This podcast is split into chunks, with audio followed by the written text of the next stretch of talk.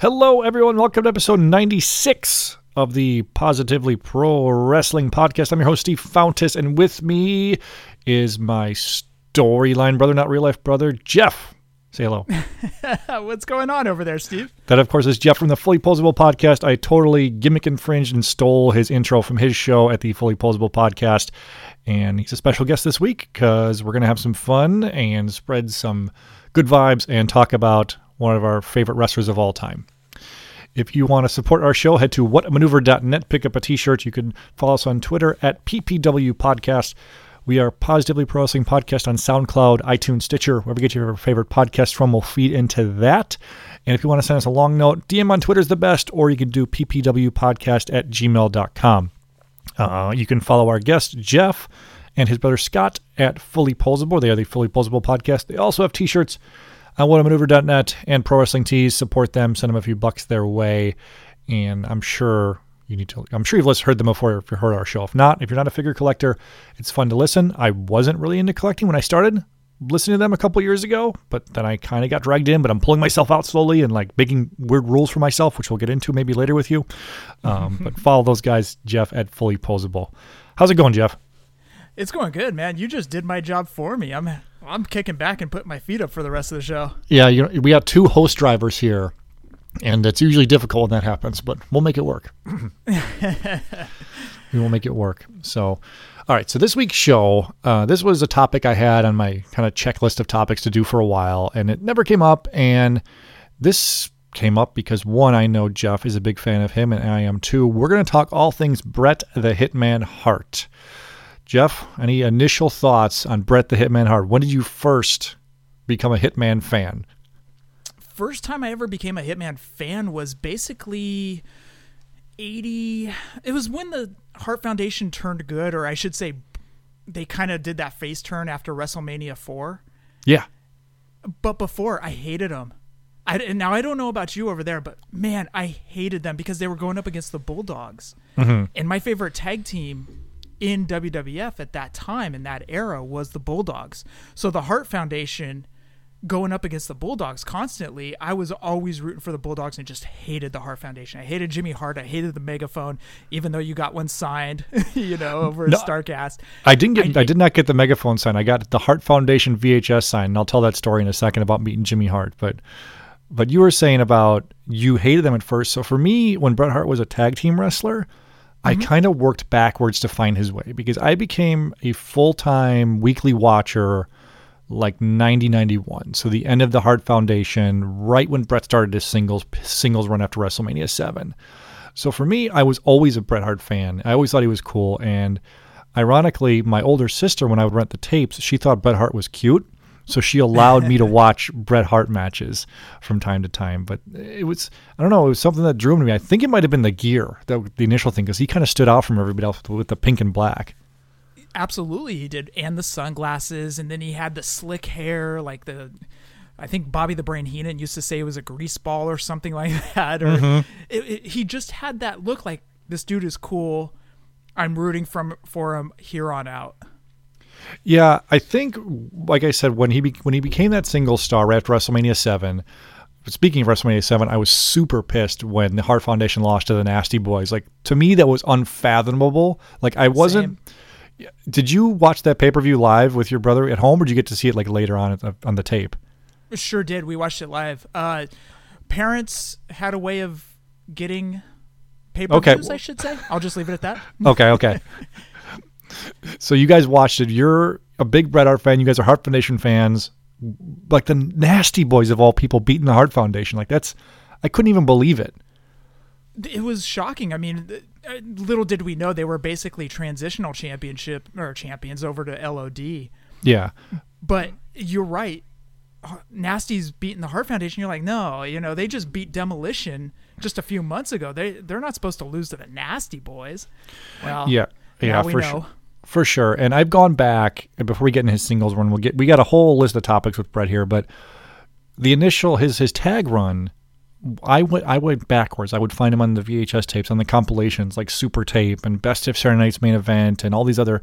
Uh, and, and pay per views, obviously, like SummerSlam versus Demolition, and and their and all their matches back in the day when you started, because you were watching week to week at the time. Correct. When did they kind of transition to being your favorite tag team? Right, you you said right after they be, kind of turned good, you kind of were all in on the Hart Foundation. I was all in. So it was, as I said, it was watching week to week, and you saw Bret and Jim, and they're facing the Bulldogs, and they're facing the Killer Bees, and they're bad guys, and you're just like, oh, I can't stand these guys. You know, they were the annoying a hole tag team. You're just like, go away. You know, mm-hmm. it's like that bug in your ear. And you're just like, go away. I can't stand you. And all of a sudden, it's like, after they do face turn, and you're like, okay, I'm all in on these guys. These guys are great. And they were my favorite tag team. Not Demolition. Demolition was cool, but it was the Hart Foundation. They had the look. Bret would get out and drop his sunglasses on some some mm-hmm. kid in the front row, you know, and it was cool how Jim would take the sunglasses off of Bret in the corner. Yeah. It was just they they connected so well as a tag team. I'm glad you br- just drew you in. I'm glad you brought up the harp, the Jim taking off the sunglasses, because that's like a thing I just forgot about till you brought it up, and I'm like, oh man, that was such a good touch, because mm-hmm. they were like they were a tag team, and I mentioned his gear already, them having the pink and the black and sticking out and the sunglasses it was like my fantasy dream to have Bret put the shades on me. Like, and I was at a house show. I was at a house show one time, and we weren't we weren't in the front row, but like when he came out, I think he was facing.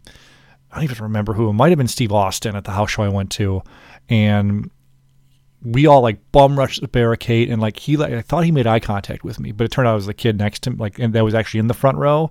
So uh-huh. like that was like my crushing blow dream of not getting the, the shades put on me. uh, it must have killed you too, huh? It did, but you know what's ironic is I've never gotten back and bought a pair, but because mm-hmm. the ones he sells now aren't the same that he wore back in the day. Like if you look at them Correct. closely, they're not the same. So stuff like that'll bug me, and I'm sure it'll bug you too if you were to have like an off-brand Hitman sunglasses. We'll oh, talk about his com- his merch too. Completely. Uh huh. Okay, so his tag team career, he's got he's got all these awesome matches, and for, we'll talk about some individual matches that are our favorites. This is just kind of an overview we're starting off with. When his initial singles run happened, his first big push obviously was his match with Mr. Perfect at SummerSlam '91, and SummerSlam '91 was one of my favorite pay per views ever, mm-hmm. and and that match really made it like okay, because I was still a Hogan guy because Hogan was still there in '91. Hogan was my number one, and I was like, I think I got a new number two and it was Bret Hart. So for me, that's when I was like, okay, I'm in on Bret Hart. Same over here is when he started his singles run. There it was kind of like, okay, that's the end of the Hart Foundation. I'm all in on Bret Hart going singles, mm-hmm. and I, I was all in. I was like, as you just said, Hogan was my guy, but Bret Hart, I'm I'm all in. I'm following his career. I want to see what happens now. Rumor is originally it was supposed to be Davey to face Mr. Perfect at SummerSlam 91 and I'm not sure what happened to Davey and I but I mean he kicked off the show yeah. in that six man tag but originally what we heard was is that Davey was supposed to get that push against Perfect at 91 and they subbed in Bret Hart so my timelines may be off here but I think there was a rumor that he was negotiating with WCW at the time so they were kind of worried of him leaving, so they didn't want to put it on them. I know there was a time that happened. I, he talked about it in his book, and he talked about it other times where they, they reached out to him or whatever. And I think in past uh, Observer newsletters, Meltzer noted like the negotiations are more serious. than Anyone wants to lead on. Um, mm-hmm. But I do know he was talking to them initially in like 91 or something like that to kind of test his worth or whatever. Because at the time, you know, he had this tag run and he wasn't sure whether they're going to push him in singles. Turns out they did, and they kind of made him the face of the company. Um, mm-hmm. And it's interesting too, looking back, and you you've watched matches today and over the past couple days, as have I. Like Bret, the person, he's not larger than life in these landed giants as WWF was. He wasn't six eight, he wasn't three hundred pounds, but he still had a presence about him, and I can't put my finger quite on what it is. I don't know if you have something that you can gravitate to, or he just has some kind of it factor to gravitate you towards him. I think it's just the look. I think it yeah. was that look, the glasses, the pink and black. He's as you said, he stood out, mm-hmm. and there was just this present when he walked out. There was this aura of confidence, and as we both have said, that's my guy. Yeah, this you're, is you're, the guy I'm going to follow. This is the guy that this is this is him. So let's yeah. go. Let's. I'm looking forward to this match. I know I'm going to be entertained for the next few. So that's where I was at on Bret. Yeah, and I don't know about, about you, but as I grew older and like I've looked back at his matches, I appreciate them so much more now. When I was a kid, I'm like, oh, he's just a good guy, I love him. But now he just so many little things. Like, man, he's so much better than everybody else out there. And At that t- go ahead. Oh, sorry. At, at that time, Bret, Savage, Steamboat, Dynamite Kid, those guys were so ahead of their time. Ricky Morton, you can throw in there as well. Oh, Miss, uh, Mr. Mr. Rock and Roll Express mark on the line here. Okay. but he, those guys were so ahead of their time. In the land of giants, where you had Bundy squashing a guy and you know splashing him, and then do the count of five and gimmick there and all that stuff, these guys were their work rate was just insane. What we were watching in the '80s at that time was something else. And Bret said it in his video or his uh, DVD that came out in 06. You know, peop- Hogan may have had the headline, but when people left the show that night, they were always talking about the Bulldogs and the Harts Yeah. as the best match. Yeah, I think I actually watched Bret's DVD today um, as kind of a refresher about some of the stuff, just an overview of his career. And his DVD is pretty good. I kind of wish they'd do another one with a little more in depth than they did. Um, But one thing he talked about, not in that DVD, but a different one, the one with uh, Shawn Michaels, the greatest rivalries, where they do a sit down with JR. Bret Hart talks about the match, the famous match from the Hart Foundation and the Rockers, where the top rope broke off. Yes. And Bret was said he was like, I remember everyone was so excited for that match. He goes, Earthquake came up to me that day saying, Hey, we're gonna stay and watch your match. He's like, and everyone was so pumped. And when that top rope broke, like you can't have a match with it, and no one knew what to do. That's like so disappointing. We didn't get this definitive Rockers Hart Foundation match. That's kind of the one regret I have with the Hart Foundation tag team going back to them.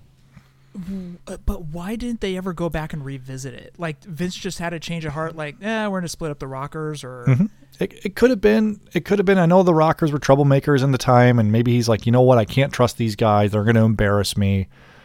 What I don't get is it wasn't live. They could have stopped the match, got a new rope, retightened it, did whatever, and then restarted and edited the tape later. But everyone just stood there, and Correct. that's just one of those. Just one of those things. You know, what are you going to do? going back to their heel run or their original tag team run, I- it frustrated me and it angered me so much when they beat the Bulldogs. But little did we know that Dynamite had a hurt back at the time. So mm-hmm. that's why Dynamite laid on the outside of the ring for six minutes Yeah. while Davey just got the beat down from the Harts. But I remember th- watching that when it happened, and I was downstairs at the parents' house, and I'm like, "How's Davey gonna do this?" And then when the Harts pinned him, I was like, "This is." I can't. I can't even with wrestling. I have to turn off the TV. I ended up walking away because I was so infuriated. Uh huh. Well, that's that's what's a funny thing when you have a guy like Bret became our guy. He, you get like so into it, and you're even when you, especially when you're a kid, even when you're a little bit older, you're like, oh, I just want him to do well so so bad. You want him to do so so well, and he, they get screwed. You get so ticked off. It's just funny how wrestling does that to you. Oh yeah, absolutely. I'm sure you've got plenty of stories. What was the WrestleMania four story? You could tell that real quick, where you made a bit upset, might have had a Oh. little tantrum. Really, you're gonna throw that on here? you, you know, for everyone, I, I, people have heard your show before. People have heard my show before, and there is for for loyal listeners of both of our shows that have heard everything. So there's going to be a couple repeats on here, but that's okay. Some stories are worth retelling. So let's hear this story of a young Jef. And since I didn't know you when you were that young, I just picture the person I know know I know now, but Minnie. So I'm going to picture mm-hmm. Minnie you telling the story of, of what happened at WrestleMania 4, the what was it, the closed circuit uh, show you, you and Scott went to. closed circuit at the Oakland Coliseum. I'm sitting on the end of the row. Mom sitting next to me, or dad sitting next to me, then Scott, and then mom. Mm-hmm. And we're watching it, and they they drop down this huge projector screen. Yeah. And we're sitting there, and I'm thinking Strike Force isn't going to lose the titles. Now, again, Strike Force was my tag team, you know? and I'm like, they're not going to lose the titles, but this Demolition team is so good. And I'm like, ah, they're not going to lose the titles. Well, sure enough, Fuji's cane get used on Rick Martel, and Strike Force drops the belts to Demolition. And I'm sitting there, and I'm like, this. Tunney has to come out and reverse this decision. He obviously saw the cane in the back, and now he has to make the right call. And I'm sitting there and I'm like, why isn't Tunney coming out? Then the realization as Demolition celebrates with the titles, because they just pinned Martel, mm-hmm. that it Strike Force just lost the belts, and then the waterworks start up in me, and I and Scott's looking around our dad, and mm-hmm. he's laughing at me because he's a huge demolition fan. Oh God. And oh. I'm like, that makes things worse. So I think I got up and like went and dad came with me to get up in the uh, mezzanine or something like that to get a hot dog or something or to get a soda. No, it, it- was- hold on. It was definitely a hot dog to, for you, buddy. touche, touche. Well done. But it was just that I, I I was so disappointed. Like it kind of ruined the rest of the show for me. Scott was he was ecstatic. Demolition won. Macho won the heavyweight title that night. Scott was ecstatic. He was kicking back, his feet up. He was loving every minute, and I, that just ruined the night for me. Oh, you couldn't even get into the Macho Man winning the title. You were still so upset about I Strike was still Force. so upset, dude. It just ruined the show. You know. You are the only one that upset. So I will say, if if Rick Martel ever gets inducted into the Hall of Fame, Tito Santana has to run up and attack him because that feud went on forever. Oh, it has to. Or Tito has to induct him, and then Yeah. as he's coming out, has to hit him with the flying forearm. yes, yes. Or as uh, Bobby Heenan called the flying jalapeno. As he like to call. All right, let's get let's get back into Bret. That was off topic. but That's okay. Um, we've talked a little bit about his matches and his match and how good he was. And I mentioned his DVD earlier, so I've got it out in front of me here. So this gives you an idea of he can make anybody look good. And listen to the different opponents here he's got. Ted DiBiase, Bam Bam Bigelow, Mr. Perfect, um, Owen Hart, Hakushi, Diesel, the British Bulldog, Steve Austin, Undertaker, Yokozuna. Like there's that's all over the map, and all of those matches are good and mhm. entertaining. Like I can't. Shawn Michaels is the only other guy I can think of that makes almost anybody he's in the ring with look way better than they are. But Yes. that's just that's just so crazy how this like you would think oh, Bret Hart versus Bam Bam Bigelow match is gonna be garbage, but that King of the Ring final was amazing. It, it was the King of the Ring was just so epic because Bret never won any of those matches against Razor, Perfect, or Bigelow with the sharpshooter. He beat each one of them with a different move. Perfect with the small package. Razor, he, uh, Razor went to do a backdrop from the second rope, and Bret reversed it, and then the victory roll to beat Bigelow. That's what made Bret so unique. Is he didn't have to finish anybody off with a sharpshooter. He that was his finishing move, and that's what he was he was known for as for his finishing move. But he was able to win a match another way. For example, when he beat Piper at WrestleMania eight Yes. and did the same thing with Stone Cold at Survivor Series 96. He did the mm-hmm. foot on the turnbuckle kick back deal. But it was it was so interesting how he was able to win a match in so many different ways other than the sharpshooter. Yeah, that's true. And I love the, the finish he did twice with both with Piper and with Austin. Did you happen to see the Broken Skull sessions Austin did with Bret Hart this week on the network? Yeah, sure did. Okay, and I loved when they were looking back at the matches, and after the Austin uh, Bret Hart match from Survivor Series '96, Austin's like, "Look here, I blew you up," and you could see Bret say, "Oh," because he drops it up because he was so exhausted. I love that. And Bret like no sold it. He's like, nah, "I was off for a couple months." He like no sold it. Wouldn't put Austin over. I loved it. That's Bret for you. Did you ever waver from the time from Hart Foundation to the time he retired? Did you ever waver? Did you ever like turn away from Bret if as being a fan of his, even in like his No. '97 heel run? No, you were still with him. Now, let me ask you, was he technically a heel? Well, I mean, in the I'm an American, so yes, he was a heel. But in Canada, That's true, and all over the world actually. Yes, he. The thing was, is all over the world, he was this big ultra baby face, but in America, he was this dastardly heel that just kept crapping on the states and everything. in fact, what was the? Uh, oh, he did a promo one time where he said he, if there was, a, he was gonna stick an enema in the United States. Yeah, it'd be right here in New Jersey or something. Yeah, Pittsburgh, Philadelphia, one of the two. Yeah, some of the somewhere out east, right? Yeah. That was one of my favorite uh, promos that Bret did when he was a heel. So I did waver as a Bret Hart fan. So there's a new guy that came around in 95, 96 named Shawn Michaels. New guy. and uh, and uh, I would say a new guy into the main event scene. And I may have been uh, drawn to him as a junior high kid. of this uh, boy toy, and sides were drawn with my friends. It was you were a Bret fan or you're a Michaels fan, so we we picked Shawn because it all came to a head at WrestleMania 12 when we all went to my buddy's house for the pay per view, and this Iron Man match, which we had no idea what it was going to be. It was like sides were drawn at the pay per view party at my buddy's house. We're all having like you know spaghetti or something for dinner his mom made for us in his room watching this, and I'll never forget after they had the overtime. We'll get to that match because I want to talk about that match specifically later. Uh, when it got to that overtime, people on the Bret Hart side, there was two of them, were like saying he won, he won, the match is over, it's a draw. Bret Hart's still the champion. And then when months or it was Monsoon or Piper came out for the overtime, yeah, for the overtime, we were like, Yep. oh hell yeah, Michaels is going to win now. And the, uh, Michaels hits the super kick for the second time. The place blew up, Yep. and I stayed away from Bret. Uh, t- pretty much up until after he left WCW, and I looked back, I was like, "Man, he was so good." And what was I thinking? Turning my back on the Hitman. but that was the only time I, I wavered on Bret because Shawn Mike Shawn Michaels is my number one of all time. He still is for a, a, a bunch of reasons, but Bret's got a. As I've learned to appreciate him, I have a special relationship with Bret. I would say. I remember one time Scott was ready to punch me in the face because I was so afraid Bret was going to go to WCW. Remember when he had that break between WrestleMania Yes. and Survivor Series? He had that break. And Jim Ross kept, oh, I've got update on Bret Hart. Is he leaving? You know, Mm-hmm. call 1 900 so and so.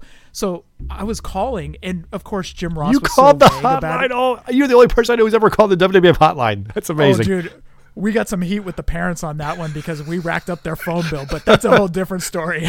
but uh, Your poor parents finding hot dogs under your bed, li- consoling you cry at a phone Oh, dude, bills. You don't know what these parents went through with us kids, man. But That's going to be a future show. I'm going to have both of you guys on. We're going to. It's going to be called the tune the tune stories of growing up and your poor parents. all right, done deal. All right, but, go on, go on. We we racked up the phone bill because we were trying to figure out what was going on with Bret. Is he leaving? Is he staying? What's going on? And of course, Jim Ross was so so vague about it. He was just like, "Oh man, Bret hasn't signed that extension yet." You know, blah blah blah. Bret's gonna be on Raw this week. Oh wait, no, he's not. So we wasted like four or five bucks each phone call trying to mm-hmm. figure out what was going on with Bret. So I was bugging Scott all summer of '96. Scott, what's going on with Bret? Is he you think he's leaving? And I would ask him that constantly all summer long. I didn't have anything to do. I didn't have school. yeah. And Scott's like, "Okay, dude, you need to shut up right now because I'm about to punch you in the face if you ever ask me again." Amazing. Yeah. and then he's got that famous promo on Raw where he's like, I'll be here forever. And then Vince is like, well, all right. He's at the announce table. I'll never forget Vince's, well, all right, clapping his hands like he didn't know. right. That's so weird. Oh. Like, Bret's got a million uh, interviews and promos and things like that. There's two that stick out for me. One is that one, and this other one is like not consequential, but the, it was right after his USA heel turn. It must have been in maybe Edmonton or somewhere in Canada for sure. And he was like, "Thank you for letting me be your hero." I'll never forget him saying "hero" because he said it so Canadian, and I loved it. Yep. Yep. I think I cut you off. What were you gonna say? Oh no, what I was going to say is just kind of wanted to go back. Do you know that his name was actually spelled with two T's What? when he first debuted in WWF? If you go back and watch some of those old old matches, Mm-hmm. it was B R E T T Hart. Okay. And Is I it- just thought I thought that was so weird. Is that, that his- took away a T? But is his real name B R E T? And like WWF added one? I thought it was B R E T. You know, there's probably one person in the world who cares about this, and it's you because you have one F instead of two. You're very concerned about it. Don't you call me out on that? I'm sure you correct people all the time with that. But, you know, I do remember us every once in a while there'd be a sign in the crowd with two T's, and I'd be like, you spelled Bret Hart wrong, you fools. it's the little nuances that would always get us regarding uh, just regarding wrestling fans. Like we can pick up on something like that so minuscule. Mm-hmm. And if we see something, we're like, wait a second, that just changed. We can't do that. Like, for example, WWE will drop the person's first name Yeah. and he'll just be Almas or Andrade, Mhm. and it's like, wait a second, no, hold on, we need Almas on there. It's like, why?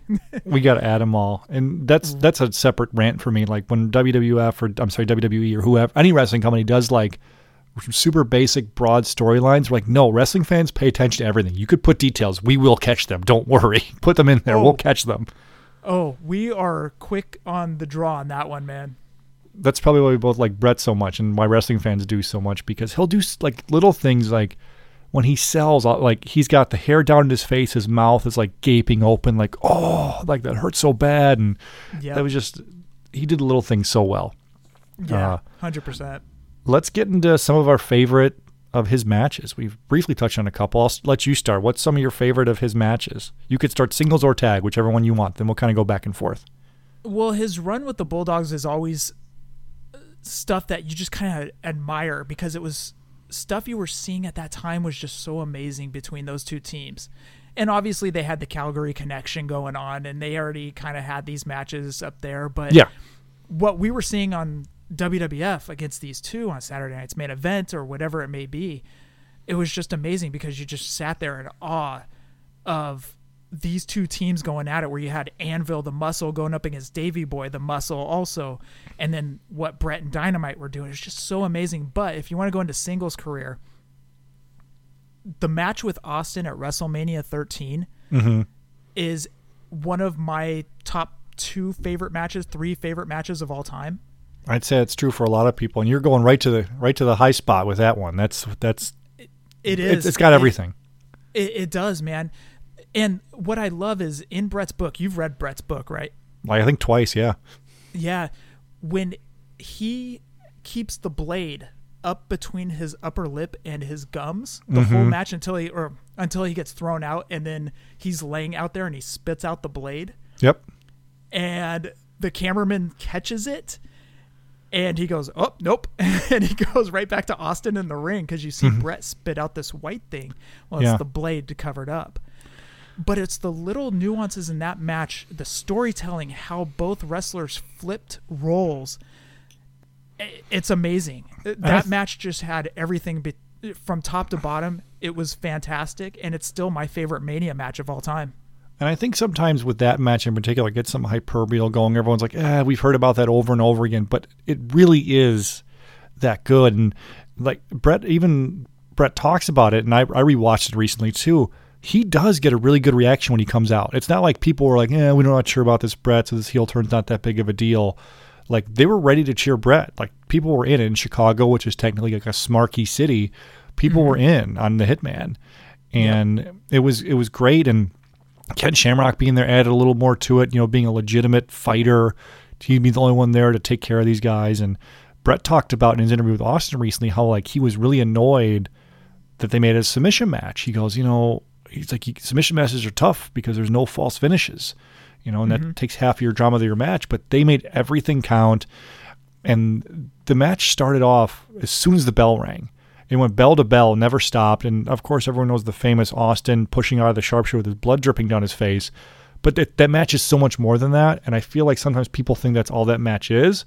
So if you haven't watched it in a while and for some weird reason you've never seen it, go back WrestleMania 13, Bret versus Austin. It's probably my number two Mania match of all time. I go back and forth between that and Undertaker Michaels one at WrestleMania 25.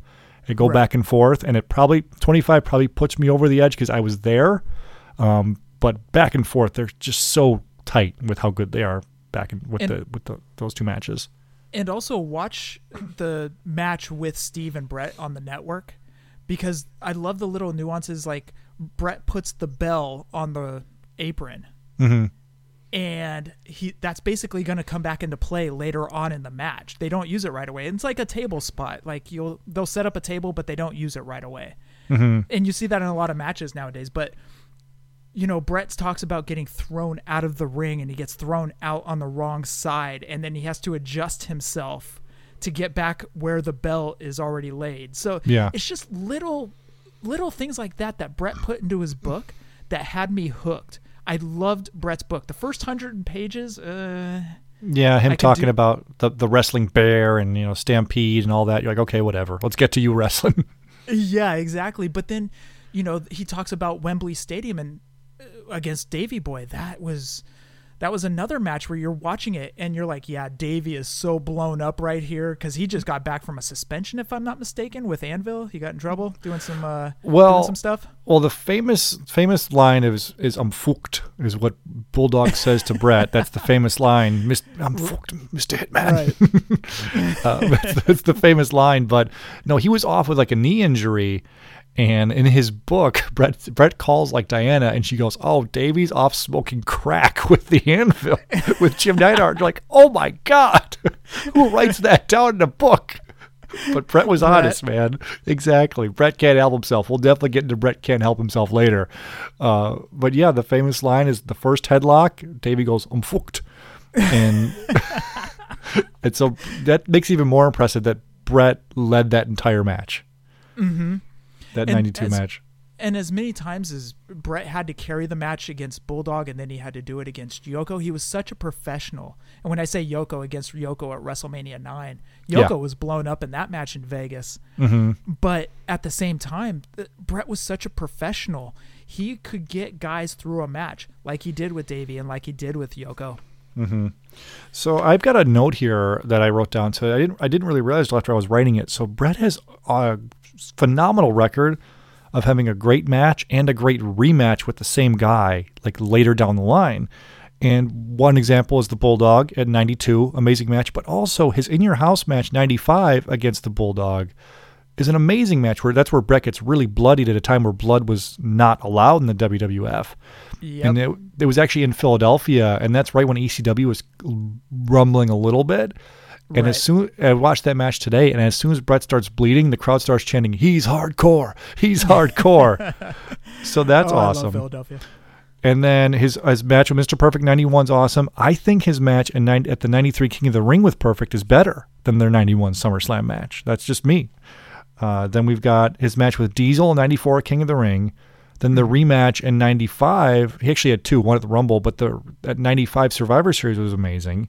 Yep. Au- Austin in 96 Survivor Series and and then WrestleMania 13 again. So and even Michaels, obviously the Iron Man match, but also he had the Survivor Series 92 match when they're both younger, which is a great Yep. match. So he's he's got this record of and neither match is the same either. So it's a good job by him of changing it up a little bit but still making it compelling.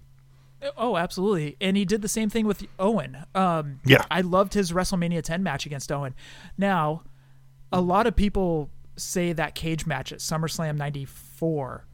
They they love it. They say it's the greatest cage match of all time. I disagree. That is probably my least favorite Bret Hart match in WWE. I should say in WCW. That was a whole different ballgame. but Oh, we're just not going to talk about that today. I, actually, I should go back. The Kiss My Foot match against Lawler. Eh, okay, whatever. But right. I wasn't a fan of that cage match. Now we were talking about all of his, you know, great matches that he had, and he and he had a ton. But I was not a fan of that cage match at SummerSlam. I just thought it was boring. Was it the was it because it was 42 minutes? Because that could have something to do with it. It, the pacing of it was just too too slow. Yeah, he's got. I think I have it in front of me. So he's got another cage match he did. Was he? I think it was. It might have been actually with Michaels, where it was a unique cage match. It's actually I think on their Greatest Rivalries DVD set. It was like a house show or maybe a home video exclusive, where the match was the entire time both guys are just trying to escape the cage, which is the point of the match. So it was a super unique thing they did. So it's worth checking out on the Greatest Rivalries DVD of the Michaels versus Bret Hart in the cage match. So that's a good cage match for you to check out with Bret. Interesting. I actually, you know what? I've never seen that one. Wh- what was the time frame? It was, you know what? I'll have to check. I don't want to stop recording here, but I'll I'll check at it. I could look it up for while we're while you're checking it really quick. But I do know they had it, and it, like I said, it must have been a uh, home video exclusive. But I'll look it up real quick here. Uh, so those are some. Those aren't all of my favorites. Those are some of them. Any other standout uh, tag matches you've had for the Hart Foundation, or even let's talk about them as the Hart Foundation in '97. How about that Canadian Stampede match they had against Oh, that- that Austin, was amazing. Shamrock? Yeah, it was Austin, Shamrock, Goldust, Ahmed, and LOD, right? Oh yeah, and it was amazing. And against Pillman, Bulldog, Owen, Bret, and uh, Jim Neidhart Jim Neidhart, it was an amazing match. I mean, it was just the the energy of the crowd bled through the TV, and it hooked you. Yeah, and you couldn't turn it off. Well, and again, that's one where you're watching it and y- there's like a rumbling before Bret comes out. Like people were ready for him to come out, and the pop just went through the roof. And then I loved how Owen got the win, and the place blew up for it. And post match, the whole Hart Foundation's in there. You could see like Natalya and like I think Tyson Kidd's in the ring too. It's just awesome. I'm looking up here the uh, the match the match listing for the Michaels versus Bret Hart DVD Blu-ray set for anybody that wants to get it. It is well, there's the ladder, the famous ladder match that Bret Hart apparently or Michaels apparently stole from Bret Hart, as everyone likes to say. here it is, steel cage match: Bret versus Shawn Michaels, December first, '93. Go check that out. It might have made its way to the network, but if not, it's on the Greatest Rivalries uh, DVD Blu-ray set. It's a great cage match for people looking to check out like a, a hidden gem, I'd say, for Bret Hart. Okay. Yeah, I'm definitely checking that out. I've, you know, what's funny is I always watch the stories on those Blu-rays, and I Mm-hmm. never go back and watch the matches. so with me and like wrestling DVD sets, I'm kind of I, I was the same, but now I find myself watching the matches because on the network sometimes it's a little bit like Netflix where I get lost. I'm like I don't know what to pick, so there's- I just end up scrolling for 30 minutes. Right. Whereas I pop the disc in, it's like I want to watch Bret matches. So I pop the disc in and I watch the 15 Bret matches or 10 around there. So I suggest people go back if they have their old wrestling DVD collection. Yes, everything's on the network, but it sometimes it's easier for me. It's less str- less stressful, as funny as that sounds, and I'm less tempted to to hit the back button. Like this match is starting slow, I'm going to give up. I'm less mm-hmm. tempted to do that. So, and with Bret matches, that's important because he's a big storyteller. So going back to the story of Michaels and Bret, Yeah. I was at WrestleMania 12. Okay, good. let's hear. Let's hear it. So you're there. You got tickets. You you go with your brother, your family? Who who went with you? What was the story? What was the background? Bring me there. Bring me to Anaheim. So we just drove down there for the day. We originally planned to go to Disneyland and make it like a couple day trip, but then uh, we realized we didn't have the funds for hotel room and tickets to Disneyland and all that stuff because the Mm-hmm. Yeah. parents usually pay for that. Sure. So we were kind of like, okay, tickets to WrestleMania, and then we're driving back. So it was trip down there, trip back. So the whole time I'm thinking Bret's not dropping the belt, but Michaels has got all this momentum, and Bret talks about it in his DVD. They make Michaels look like a stud. You know, he's he's doing upside down Mm-hmm. push-ups, and you know Bret's running on ice like an old man. you know, you're just kind of like, oh crap, you're right. I'm gonna You cut. Let me cut you off there for real quick because I want to. That's a good point you bring up. So Bret's talked. For those who aren't familiar with what we're talking about, the montage up to the WrestleMania 12 Iron Man match between Bret and Shawn. Shawn is literally doing upside down push-ups. He's boxing in a gym. He's Jose Lothario is training him. He's running stairs, and they film Bret's vignette. He's running on like the slippery, icy roads of Calgary. He's uh, struggling to swim, and apparently Bret doesn't know how to swim in real life based on that footage. um, and then uh, he's got Stu Hart has him in holds, who's like 80. And Bret's always talked about, he's like, oh, they make me look like crap. When I was a kid, so in WrestleMania 12, I was in sixth or seventh grade. The way they had built up Stu Hart and WWF world and like the Canada toughness, I I thought Bret's gonna win. Like Michaels is here flying around. Bret's just gonna beat him down. Like that's what I thought based on those vignettes. So I know Bret thinks that, and maybe older people did see that because I could see it now. But through a kid's eyes, I was okay with how they did it because to me it seemed like Bret was this tough, grizzled vet that no one was gonna take down. So Oh, really? yeah, so that's a different because you're I think like six, five or six years older than me, so not a huge difference, but enough to where the point you're in high school, I'm still in junior high, so it's a little bit different. Right. Yeah, because Um, I was thinking, I was like, okay, Shawn's this up and comer. He's he's fast, he's flashy. Because wrestling still had the realism to me, and I- kept thinking, I was like, they're not gonna put the belt on Shawn. Shawn can't beat Bret. Bret, like you said, is this grizzled vet. Anyways, Mm-hmm. We get down to Anaheim, and the energy through in Anaheim is just through the roof. And we get to our seats, and I'm still nervous about this Iron Man match. Mm-hmm. Now, where our seats were is we were on the floor, but we were on the floor five rows back from where the wrestlers were entering. So they kind of entered this little side jog and then walked down the aisle. Yeah, So I'm back there and I'm stressing out, and we can barely see over over everybody because everybody's standing up and we're all the way back. And I was Yeah. kind of annoyed, but at the same time, I'm totally invested in this match. Bret hooks Shawn in the sharpshooter with like I think it was like a minute 26 left or something like that. I can't I Yeah. forget the time cue. yeah, because because Michaels jumped off the top and Bret caught him. Yep. And Bret didn't let go. And so I'm jumping in my seat. Like, because they said you know, it's a 60 minute Iron Man match. There was Mhm. no talk of overtime, and this led to a lot of arguments at school, which is funny now. But Yeah. so I'm sitting there, and bell rings, zero zero tie. There was no, there was never a mention about overtime. So Bret's starting to walk back. I'm I'm in my seat, just jumping up and down. Bret still has the belt. Gorilla Monsoon comes out. Yep. Gorilla Monsoon gets into the ring, says there has to be overtime. Bret goes into the ring. Gorilla Monsoon starts to make his way back during the overtime. I kid you not. I said I was five rows back. I ran down the little aisle that we had to get to to get to our seats where the wrestlers were entering in and out from. I was cursing at Gorilla Monsoon as he was walking to the back and not even paying attention to the overtime. I Uh-huh. was so I was so focused on cursing out Gorilla Monsoon. He kind of looked at me and then he just got into the back like, okay, this mark, you know. Yeah. But I turned around and looked up on the screen right as Shawn hit Bret with the second super kick and pinned Mm-hmm. him. And I was just devastated right there. And like my whole bubble just burst because I thought Bret had retained. Yeah, and I think, like I said earlier, I was all in on Shawn, so I was pumped about it. And look, I've I've gone back and watched the match since then, obviously since I was a kid, and I've watched it a couple times over the years.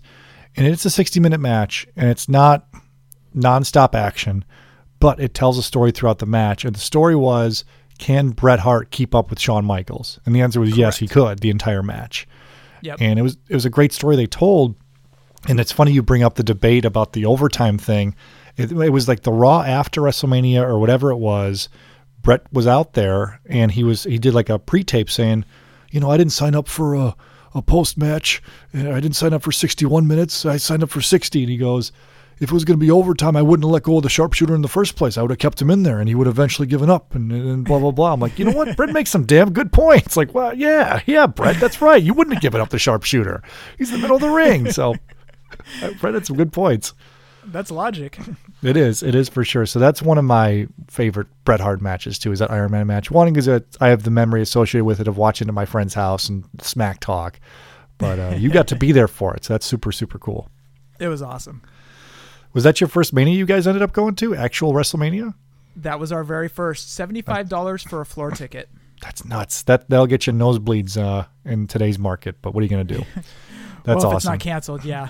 Well, you know, we're not here to talk about that. We're here to talk about Bret today. Oh, All right. oh, just just Bret Hart. Just just the Hitman.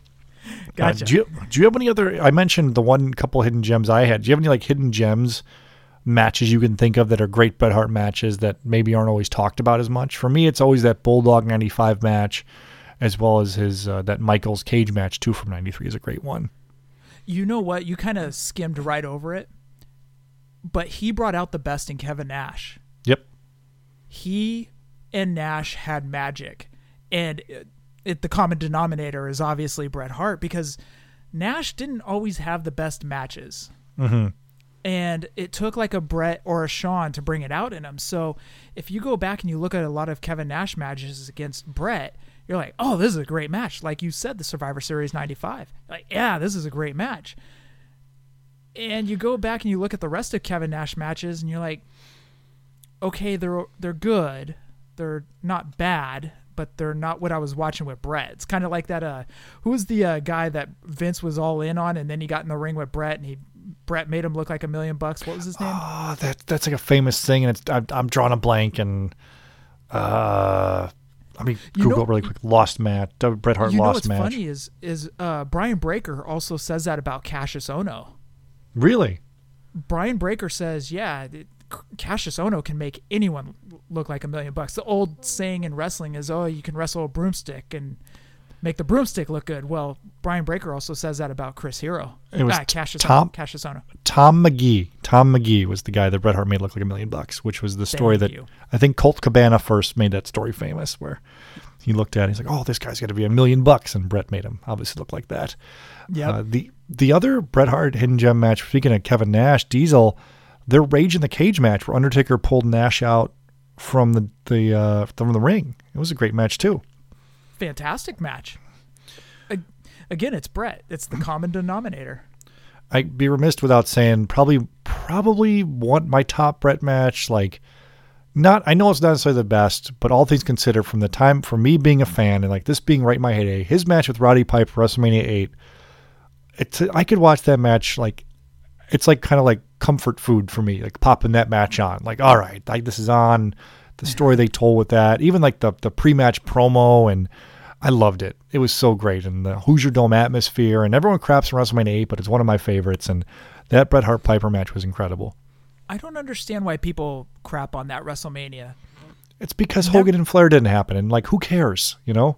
Uh, Yeah, it's uh, okay. Well, then you can go to WrestleMania 18 and say it should have been Austin and Hogan, and Right. you didn't get that match. You got Rock and Hogan, and they still put that match on a pedestal.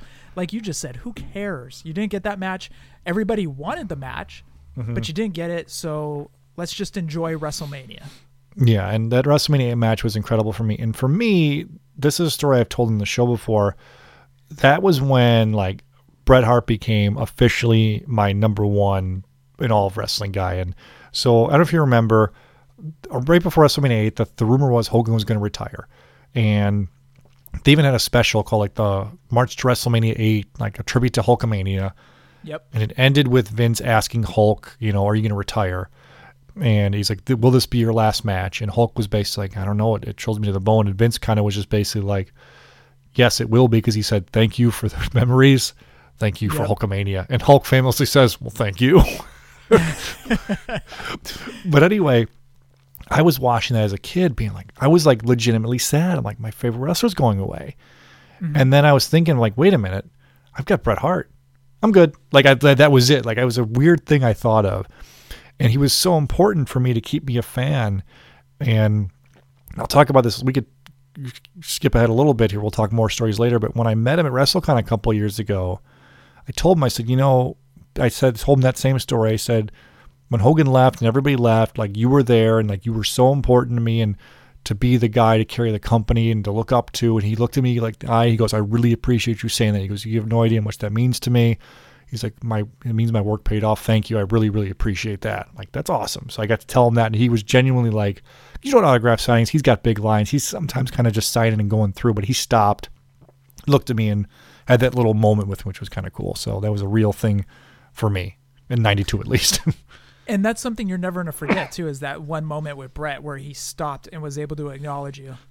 I have a better one I'll tell later where it was a Bret can't help himself story, which we'll we'll tell we'll tell later. You have one of those too.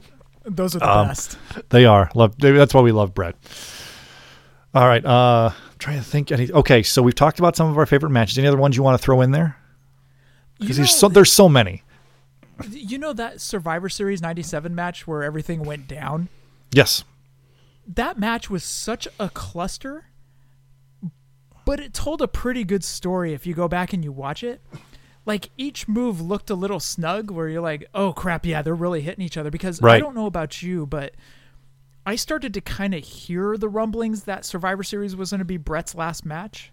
Yeah, we did, and Maybe- even and even Jim Ross mentioned it on the broadcast. Basically, he said the smart money is you'll never see this match again. Correct. Well, we had just discovered America Online at that time. Mm-hmm. And so, about a couple days before the Survivor Series, there was this one thing that popped up, and it said Survivor Series is going to be Bret's last match in WWF. And it kind of caught me by surprise. I was like, okay, that's weird. So I read the story, and they're like, yeah, Bret's leaving for WCW. And I'm like, "Uh, no, Bret's not leaving for WCW. This is stupid. You know, somebody making something up. Kid you not, the next day that story caught fire. And so I'm reading more and more, and I'm like, no, this isn't Bret's. But in the back of my mind, I'm like, is it Bret's last match in WWF? You kind of start questioning what's going on here. Yeah. And then that night, when they were dropping the subtle hints, like what you said about JR, you're like, uh oh, you know, did Bret sign with WCW? Then the match goes on, and you're like, okay. And then the rest is history, obviously. So were you, did you you guys probably were watching that match live? Did Yep. you know something was up like right away, like after that match ended?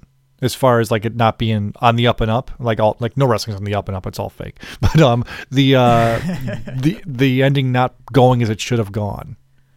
You you knew something was wrong Yeah. because when you watch the match, and I was watching it with a bunch of friends, but Bret's hand starts to go back for B- Shawn's boot. Mm-hmm. So Bret is grabbing Shawn's boot, and then that's when Earl rings the bell. Yeah. And you're like, okay, wait, he didn't tap out. You didn't, he didn't submit or anything. He was actually going to counter the move. And then both guys kind of fall to the mat. Bret gets up, spits in Vince's face. We all know the story. Yeah. And then that's when you're kind of like, okay, something isn't right here. And maybe Bret is leaving. So you're kind of watching all this debacle go down. And You're mm-hmm. like, okay, yeah, maybe the story was true that Bret is leaving for WCW. I remember after it happened, my friend and I, he was the big Bret fan, I was the big Shawn fan. Like, it got like, we were really good friends, and it got to like shouting matches with each other about Bret and Shawn, which is hilarious because, like, in real life, they hated each other too. So we're really in on this. and, you know, after the match, he taped it. The next day, I went to his house. We like broke down, hit pause, slow mo on the VCR. We're like, I'm like, look, you kind of see Bret nodding here. He's like, no, he's not. He's grabbing for it. It was like a. And then we were, we both came to the conclusion that Michaels was not in on it. We're like, look how mad he is. He doesn't know what happened. And we're like, look, Gerald Brisco right down the aisle here tells him to put the belt up and act like you're happy and like broke it down like we were like CSI because we knew everything. But we were, That is we were, amazing. Yeah, it was fun, fun times. No, before the internet, there was way more fun out in the world. At least we, we had a lot more time on our hands, I'd say That to, is to true. do to do this stuff. But I do agree that '97 match did tell a good story, and it's fun to go back and watch now. Uh, the rest of Survivor Series '97 is really bad, so skip that. But the Yes. uh, main event's pretty good, so go ahead back and watch that. Yeah. Uh, what about? Let's talk about when he came back in 2010 to the WWF, like on TV or 29. It was 2010, right? Yeah, because he wrestled there. They announced he was coming to Raw, and this is also famously the night Impact was going to go live for the first time against Raw. Correct. And so Bret comes back, and like I was pumped about it. Were you? Obviously, I'm sure you were super excited to hear he was coming back. Oh, 100% because you're kind of sitting there and you're like, uh, what's going to go down? Is he going to punch Vince again or, you know, is he going to Yeah, is he to call Shawn a whatever, you know, because he was notorious for doing that? Mhm. And actually, I've got a funny story regarding that one. Uh, kind of side story. We were at a WrestleReunion in 2011, and I had the Jakks Classic two pack, the Montreal Screwjob two pack yeah, of Bret and Shawn, and I just needed Bret to sign it, and then the the two pack was complete. So I'm standing there, and this guy walks by me, and he goes, "Oh, you already got Shawn's autograph?" I was like, "Yeah." He goes, um, "Make sure Bret doesn't add anything else to it." And I said, "What do you mean?" He goes, "I have that same two pack autographed." I said, "Okay." He goes, "When Bret wasn't too happy with WWF." He actually drew men's genitalia going over to Shawn. Oh God. I said, Um, "What?"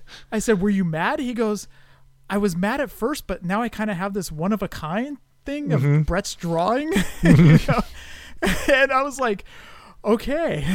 he goes, That's "Yeah." hilarious. He goes, "Just make sure Bret doesn't add anything to it." That's hilarious. I remember when he came back because uh, Impact was coming back. I said, you know what would be the ultimate fu to Vince if Bret Hart showed up on Impact? Like he told WF he was coming and then showed up on Impact. That would have been awesome. He's like, we're even, Vince. I'm on the competition again. But and then he had his match against Vince, which was what it was. But Right. it was cool for me to see him walk out, to see the pyro, to see the hear the guitar screech come out. That was kind of cool for me to do because I was there in Phoenix. That was cool for me to see.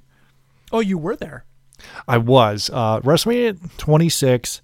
Other than the main event, at the time wasn't that great. Looking back, it's got some really good matches on that show. Um, but being there was cool just to see it. Like the match was too long and it was a little goofy, but hearing the music, seeing the pyro, I, I was I was happy I got to be there. Yeah, Scott and I were there as well, and I marked out when he walked uh-huh. out. You know, it's just it's that nostalgia factor that just hits you. You know, mm-hmm. you're seeing Bret walk back out into a WWF ring again, mm-hmm. and I don't want to sound like a WWF mark or anything like that, but when you get to see Bret have that one little last moment, well, we thought it was going to be his last moment. I think he did a SummerSlam or something like that on Cena's team. Yeah, and he won the U.S. title against the Miz. Oh yeah, thank you. I forgot about that part too. But Yeah. but seeing Bret on that stage, it was kind of like, yeah, this is awesome. You know, you, he's back. That's awesome. Yeah, and it's where he should have been. You know, we're not going to get too much into his WCW career, other than, do you remember like when he first debuted on WCW? Were you like glued to the TV like I was? Like, what's I'm like, oh, they're going to push him. He's going to be the champion. What are they going to do? And he's the special referee. Yeah, he's the special referee in the Sting Hogan match. No, it, no, no. He was a special referee for Bischoff and Zbyszko. oh my God, you're right. Yep, because he came out after Nick Patrick was supposed to do the, was supposed to do the fast count. Like that was supposed to be the story. Is I'm not going to let this happen again. Oh But my no. God, I forgot all about that. You're 100% correct. I, wow. See, his WCW days were not that memorable. There, I think he was, I think he had two moments on that in his WCW career, and that was when Goldberg speared him, Yep. and he had Right. the chest plate, and Yep. his match against, uh, well, a gentleman we can't really say his name, Yeah. if- in the Owen Hart tribute match. Yep. those were the two moments in WCW that just stand out. You he won the US title, he won the world title, and you're like, okay. It Yeah, just like- doesn't have that same feel. Yeah, and Vince talked about, I think uh, Bret talked about, I think in his documentary, the Wrestling in Shadows documentary, where he was negotiating with WCW, and he's like, Vince told me WCW will never know what to do with a Bret Hart, and he was right. Like they didn't know what to do with him, and I don't know how. Like he's the at the time you gotta gotta realize Bret was the hottest like name in wrestling during the screw job thing, and WCW screwed it up, and I don't know how they did it, but they did it. The crowd reaction for Bret in 97 was still off the chart, but like Vince said, he goes, I can't pay your 20 year Yeah. contract that you have. I wonder if that contract would be, yeah, that tra- contract would have came up in 2017 or something like that. Mm-hmm. well, it's funny now because Vince could pay it, but that's a whole different story. But it's Yeah. funny because Vince was like, I can't pay your 20 year contract. So he's like, I got to help you negotiate with WCW. And that's what he Yeah. did. So silly, so silly. Um, let's uh, fin- let's let's do a couple more segments here. So we'll talk about your specialty because Jef, if you guys don't know, is the co-host slash driver of the longest reigning wrestling figure podcast going today, the Fully Poseable Wrestling Figure Podcast. you can follow them at Fully Poseable, and they're on SoundCloud, iTunes, all that stuff for you guys too. Uh, what are some of your favorite Bret Hart figures? Because you've got a bunch of them. You've got a bunch autographed. What are Yep. some of your favorites of his? Like, give me your. He's got so many. Like, what are your top ones? So my favorite one, I'll, I'll just start off. The top one Yep. is the Hasbro Series 8, the red card where he had the silver shades, the hot 'Kay. pink singlet, Okay. and the black tights. Yep. Hands down the best, in my eyes at least. And Rad Chad, uh, Rad Chad would actually be mad we didn't invite him on the show. but Rad Chad would agree with me on that one.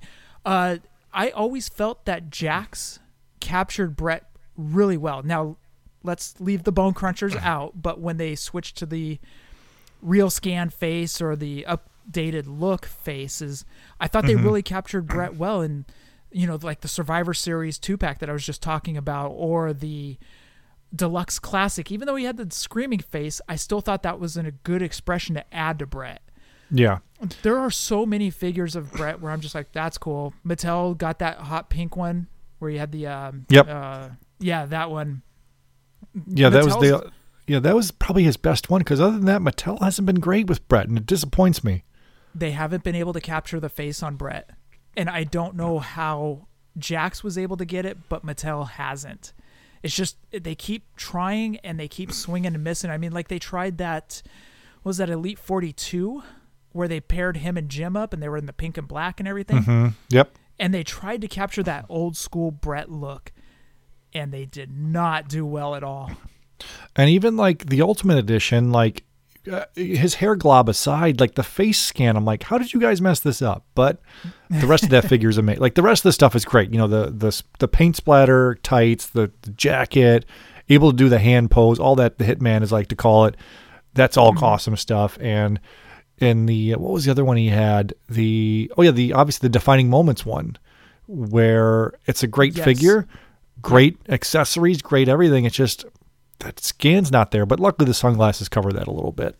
Have you noticed that nobody has made that jacket from WrestleMania 10? Do you remember that match? Well, obviously you do against Owen, But when he came out, he had that long jacket. Mm-hmm. It was I like was the like, Sergeant nobody- Pepper's jacket, like the, the bigger, the, the extra big shoulder pads too. Right, right. They've never, nobody's ever done that jacket. I'm curious why no one's ever done that jacket. Because Well- as I said, there's so many Bret figures, so many figures that you can throw out there between Jakks and Hasbro and all that stuff, uh, yada yada yada. Nobody's done that jacket. So, uh, you know, for people that are still trying to capture Bret, Mm-hmm. you know, there's still a lot more that they can do.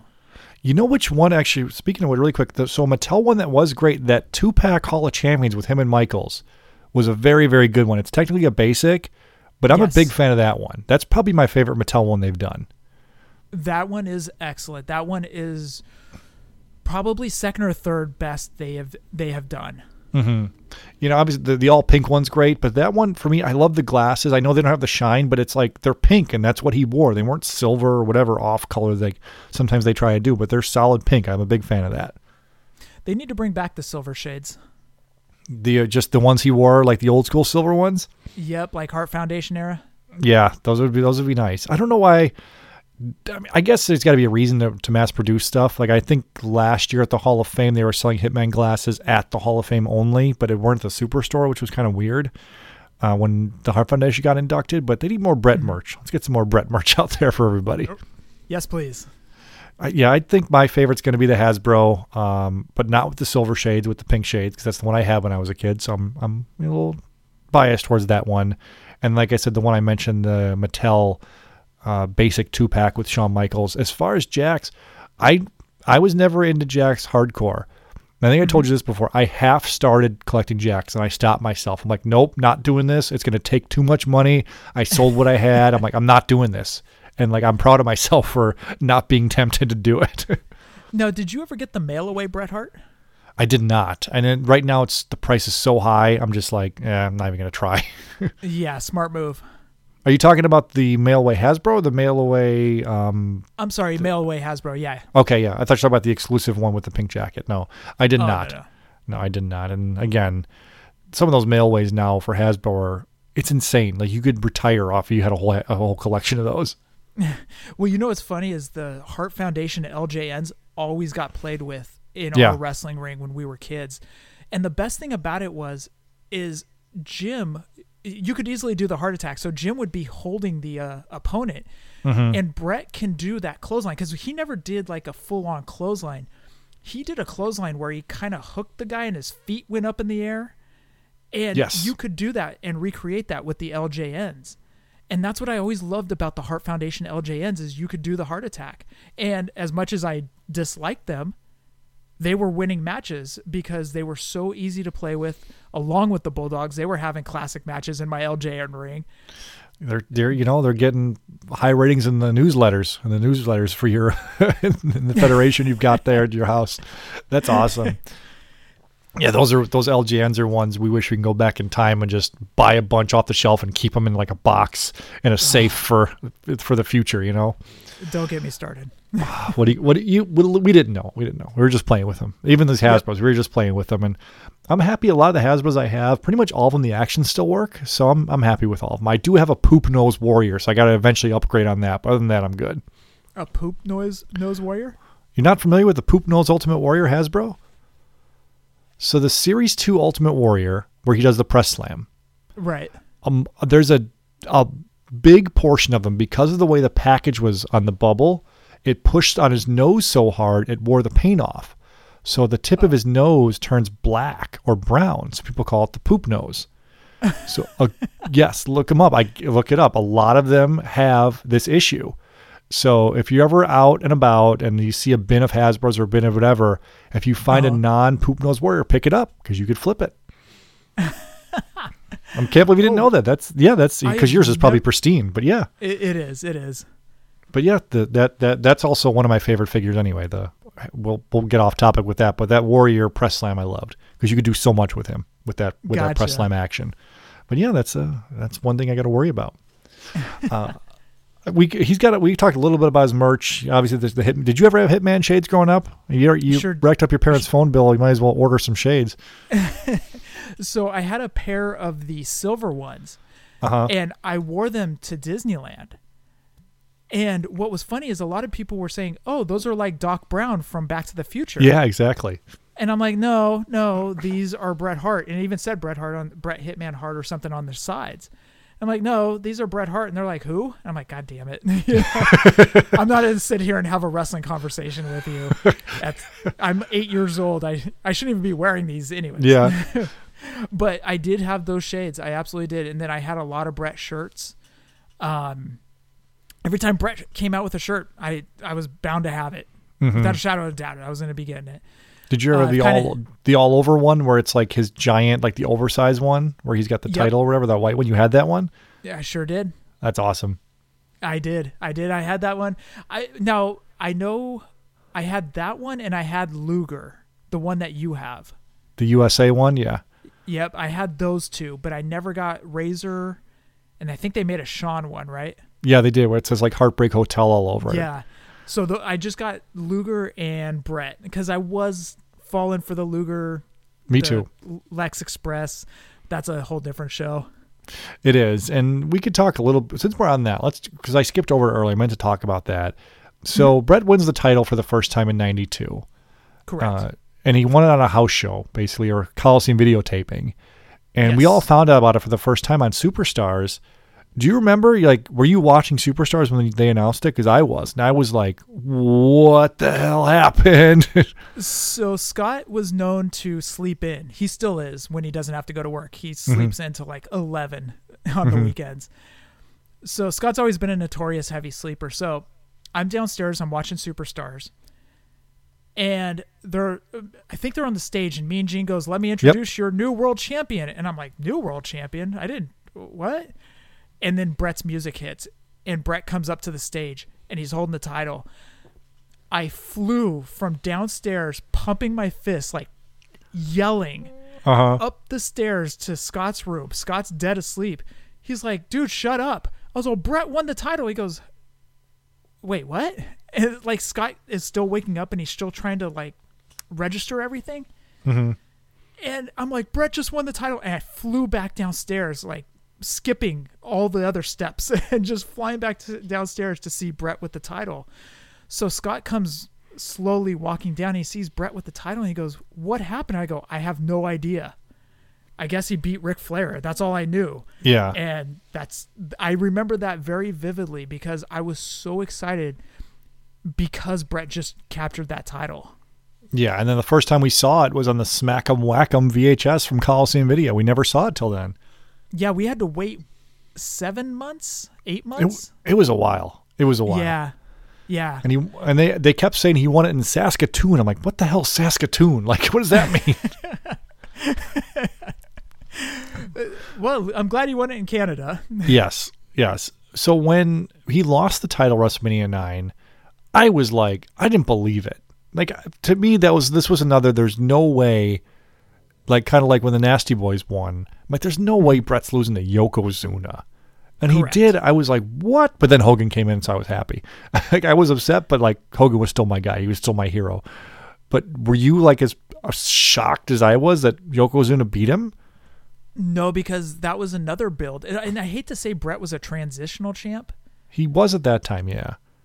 but Yoko had so much uh, momentum behind him, Mhm. and you're thinking, no, they can't take the belt off Bret. Bret's the guy. He's going to carry the company.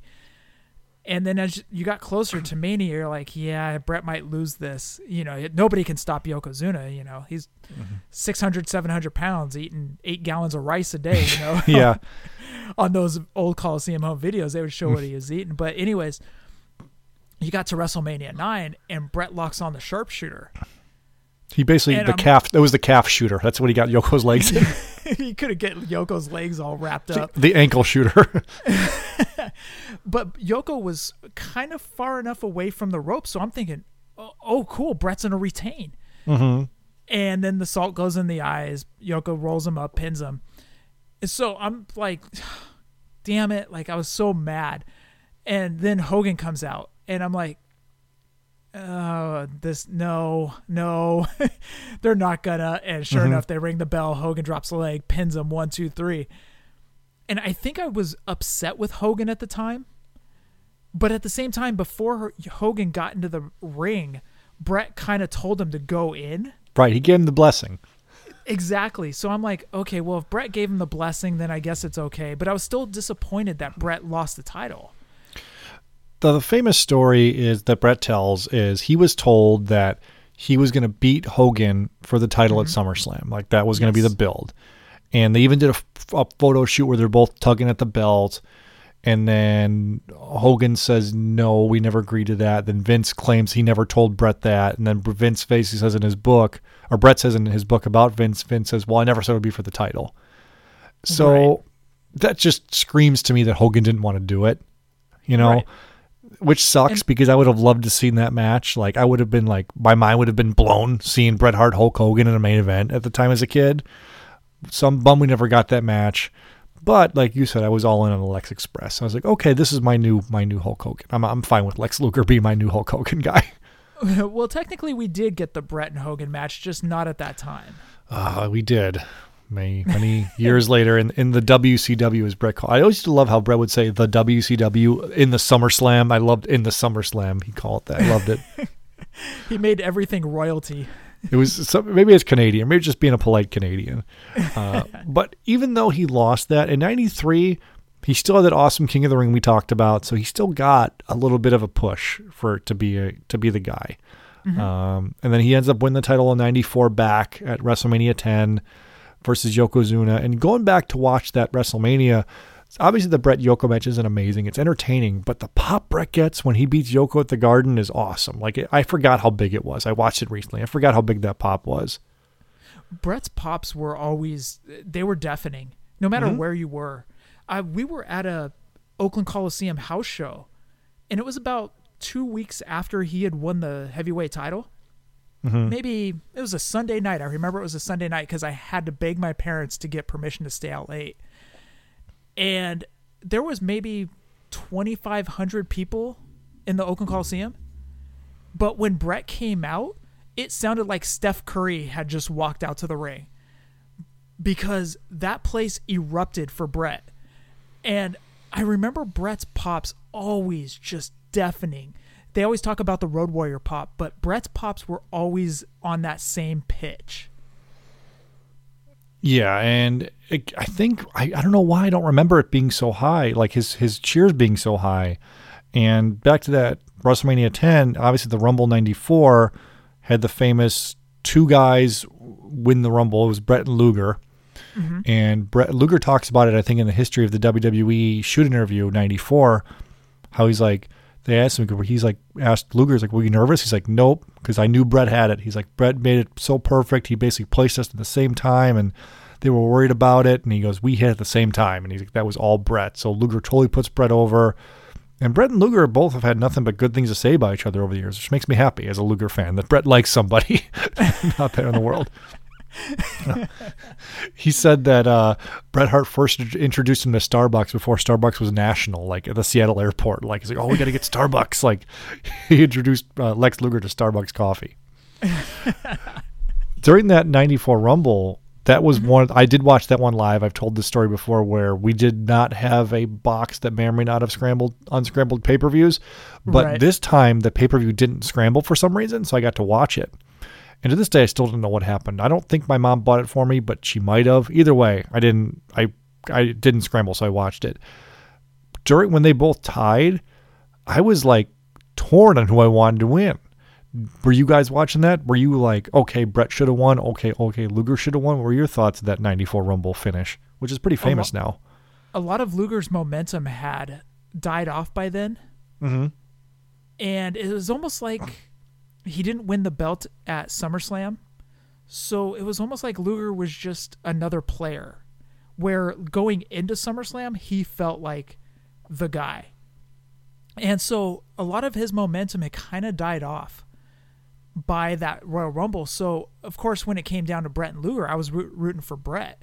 I was still, I still like Luger at that time, but it's Bret. It's Bret's the guy. He is the guy that I feel that everybody rallied behind and still to this day go back and like, yeah, he is the best because Bret had that aura around him and when him and Luger went out at, and they hit at the same time, I was like, okay, what are they going to do for Mania? Because uh, you can't have, uh, you're going to have a three way dance, which nowadays that's nothing. But Yeah, that- back that's true. Back then, that was kind of like you're to do a three way dance for the belt. And then they broke down the rules of how it was to be laid out. Yeah, and they did make it was weird with like that whole coin toss thing and all that stuff, but it was it was an intriguing television for me at the time in '94. It was interesting, and because Raw was still, Raw was out at the time, so it was interesting to see. I By the still way, was. That's, that's still one of my favorite stories where you say you always sat down and you would listen to the pay per view, but Yep. you, obviously you couldn't watch it because it was scrambled.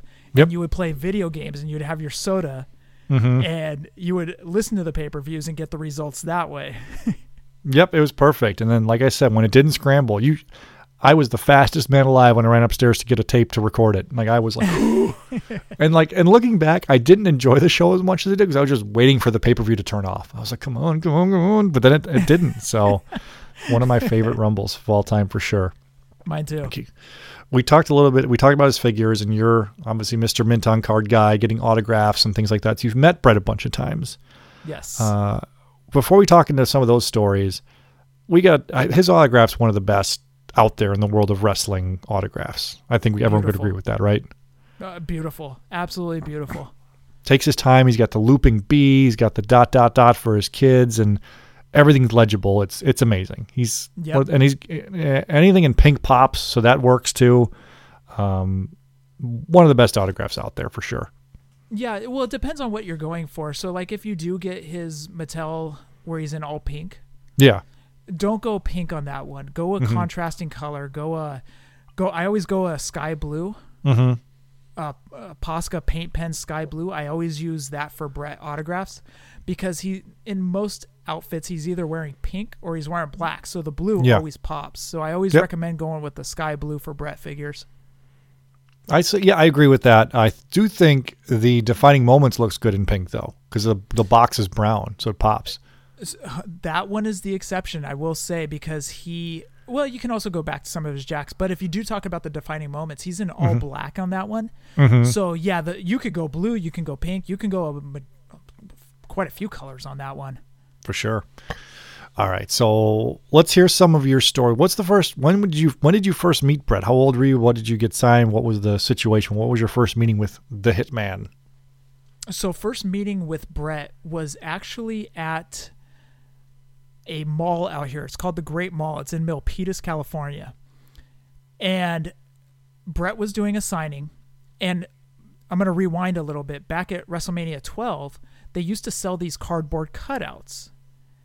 And they happen to have the Bret Hart cardboard cutout at the, the merch like stand. the like the five six foot ones, right? Yep, hundred percent. So, I my buddy bought that for me because my birthday always falls around WrestleMania time. Mm-hmm. So my buddy's like, "Hey, I'm gonna get you this Bret Hart cardboard cutout for your birthday." I'm like, "Perfect, thank you." So he gets me the cardboard cutout. Bret's doing a signing at the Milpitas uh, Great Mall. So I'm like, I'm gonna take this cardboard cutout. I take the cardboard cutout. Now I'm carrying around this six foot cardboard cutout around the Great Mall, and I'm plopping it next to me every time we would move in line. The funny thing was, is a lot of people would come up and want to take a picture with the cardboard cutout, which was kind of weird. You're like looking at the people like, oh, can I get a picture with the cardboard cutout? And I'm like, okay, yeah, if you want to. Like, uh, this is weird. So, anyways, we get up to Bret, and I lay it down, and the guy that was handling Bret, he goes, uh, you need to fix that. And I was all, fix what? He goes, that's too long. Because as I said, it's six feet long. Mm-hmm. And I'm like, okay, how do you want me to fix it? And he goes, well, you have to fold it back up. I'm like, ah, damn it. So I'm now I'm holding up the line to fix this thing. Yeah. Bret gets it and he signs it, and it's one of my favorite autographs of Bret because he signs right over the jacket in a silver sharpie. Now Mhm. I don't recommend sharpies, but on this it came out perfect. Yeah. Signed in a silver sharpie right over the left pectoral area where he has his jacket on. It's one of my favorite autographs, and that was the very first time I had met Bret. Didn't get a much to say, didn't get a chance to say much to him Mm-hmm. but that was my very first time meeting Bret. My second time meeting Bret was at some random card shop, baseball card shop, and it was about a month or two before Survivor Series. So Bret comes in, and I had this one photograph that I had taken of Bret in front of the WrestleMania 12 sign at the Anaheim Pond. And I set it down in front of Bret, and Brett sits there and he looks at it and he goes, WrestleMania 12, huh? And I was all, yeah. I said, I said, bad night, but I got this great picture of you. And he goes, yeah, the wrong guy won that night. And he signs Bret Hart. We lean in for the picture. I'm holding the uh, WWF heavyweight title, the Winged Uh-huh. Eagle.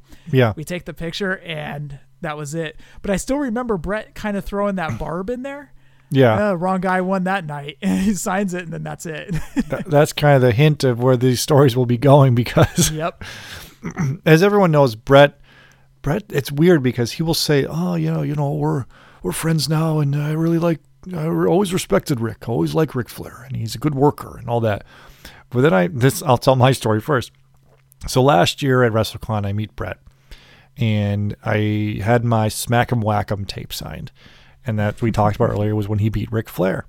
Yep. So I come up next to him and I said, you know, hi, Bret. I said, just so you know, I said, I used to rent this tape all the time because it was when you first won the title and I loved watching. He looks at it, he goes, that's the one with Ric, right? I go, yeah. He goes, not a lot of people talk about that match anymore. I go, yeah, you know, I think, I still think it's good, a really good match. He goes, he looks at me, shakes his head. He goes, Ric didn't know what the hell he was doing. it's like, okay.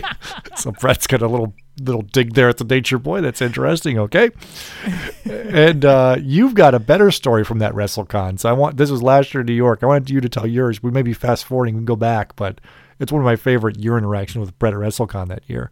So rewind about a month or two. I had purchased this kind of portrait. It was a drawing by this artist out here in California. who's excellent. He does these Mount Rushmore portraits. He's done a bunch of giants where he had the top four greatest San Francisco Giants on there, or the top four greatest A's. Anyways, he does. He's notorious for doing Mount Rushmore pictures.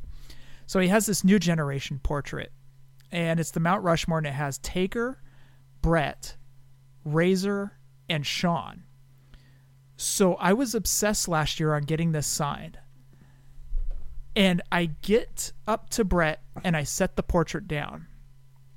And Bret leans in to sign it over, obviously, over Bret. And he stops and he kind of pulls back and he goes, Razor?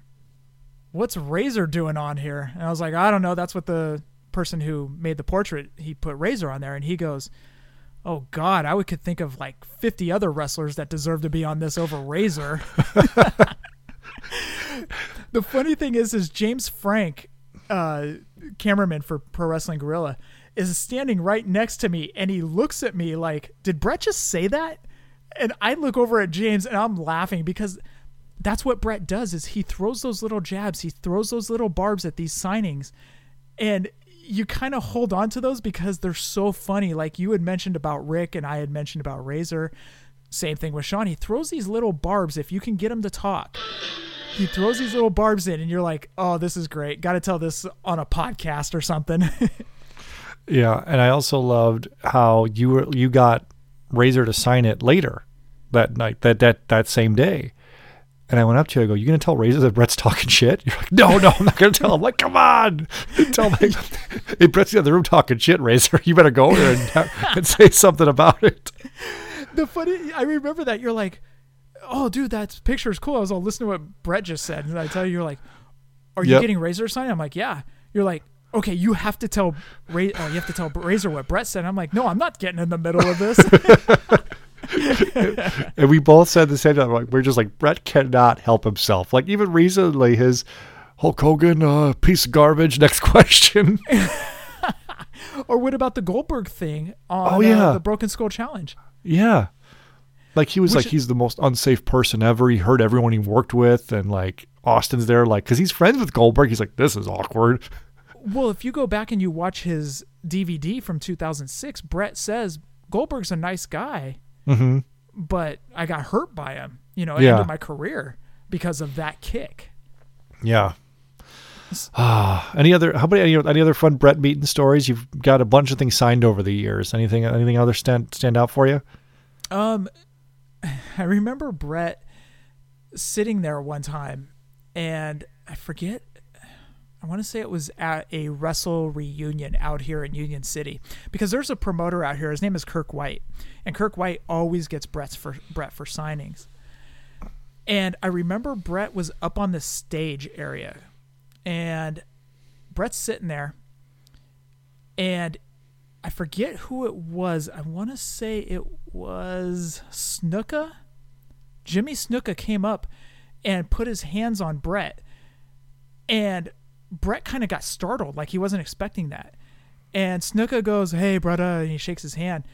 And Bret shakes his hand, and Snuka walks away, and Bret kind of gives him like a, a stank eye, yeah. a little bit.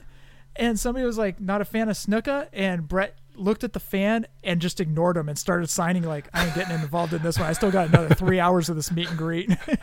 He's not a fan of, of the coconut guy, Jimmy Snuka. No, and the other funny one is I met Bret and Jim at that same place. They they were holding these WrestleReunions every year, and one year they had the Hart Foundation. And I get up there, and at the time they were taking Polaroids. So they would take the Polaroid, put it down in front of the wrestler as it kind of you remember Polaroids, you kind of had to fan it, let it Yeah, you know, shake it like shake it like a Polaroid, as OutKast said. yep, exactly.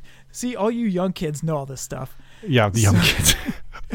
So, anyways, Jim signs it and just pushes it over to Bret. So Bret goes to sign the Polaroid, and Bret looks down, and Jim had signed underneath where Bret is in the picture. Mm-hmm. And Bret looks over at Jim and he goes, Hey, you signed underneath me. And Jim goes, Yeah, so? And Bret's like, like he was annoyed by Jim.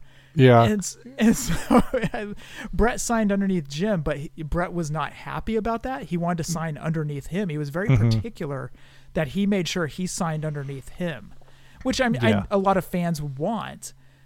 But at the same time, Bret seemed kind of annoyed by Jim at that time when he signed underneath Bret. Yeah, but it's cool that he takes he cares about this type of stuff because he could easily mail it in at these signings, like some guys do, and we're not gonna name got names or anything like that. But there's certain wrestlers you meet, and you're like. Like, I mean, I'll name one name, whatever. Like at WrestleCon last year, Greg the Hammer Valentine was eating Cheetos when he's trying to meet people and sign autographs. Literally eating a Cheeto and sign autographs, like one of those 25 cent bags. Like, dude, come on. I paid for an autograph. Give me just at least a humor me here for a second. But, but Bret is uh, full attention. We'll sign. We'll look up, make eye contact, say hi to him, all that stuff. And uh, uh, last year, I mentioned Michaels is my favorite wrestler ever. Well, Bret won the autograph contest last year because Michaels had head down with signing. And in fairness, Michaels had a giant, giant line that was the same night as the Hall of Fame.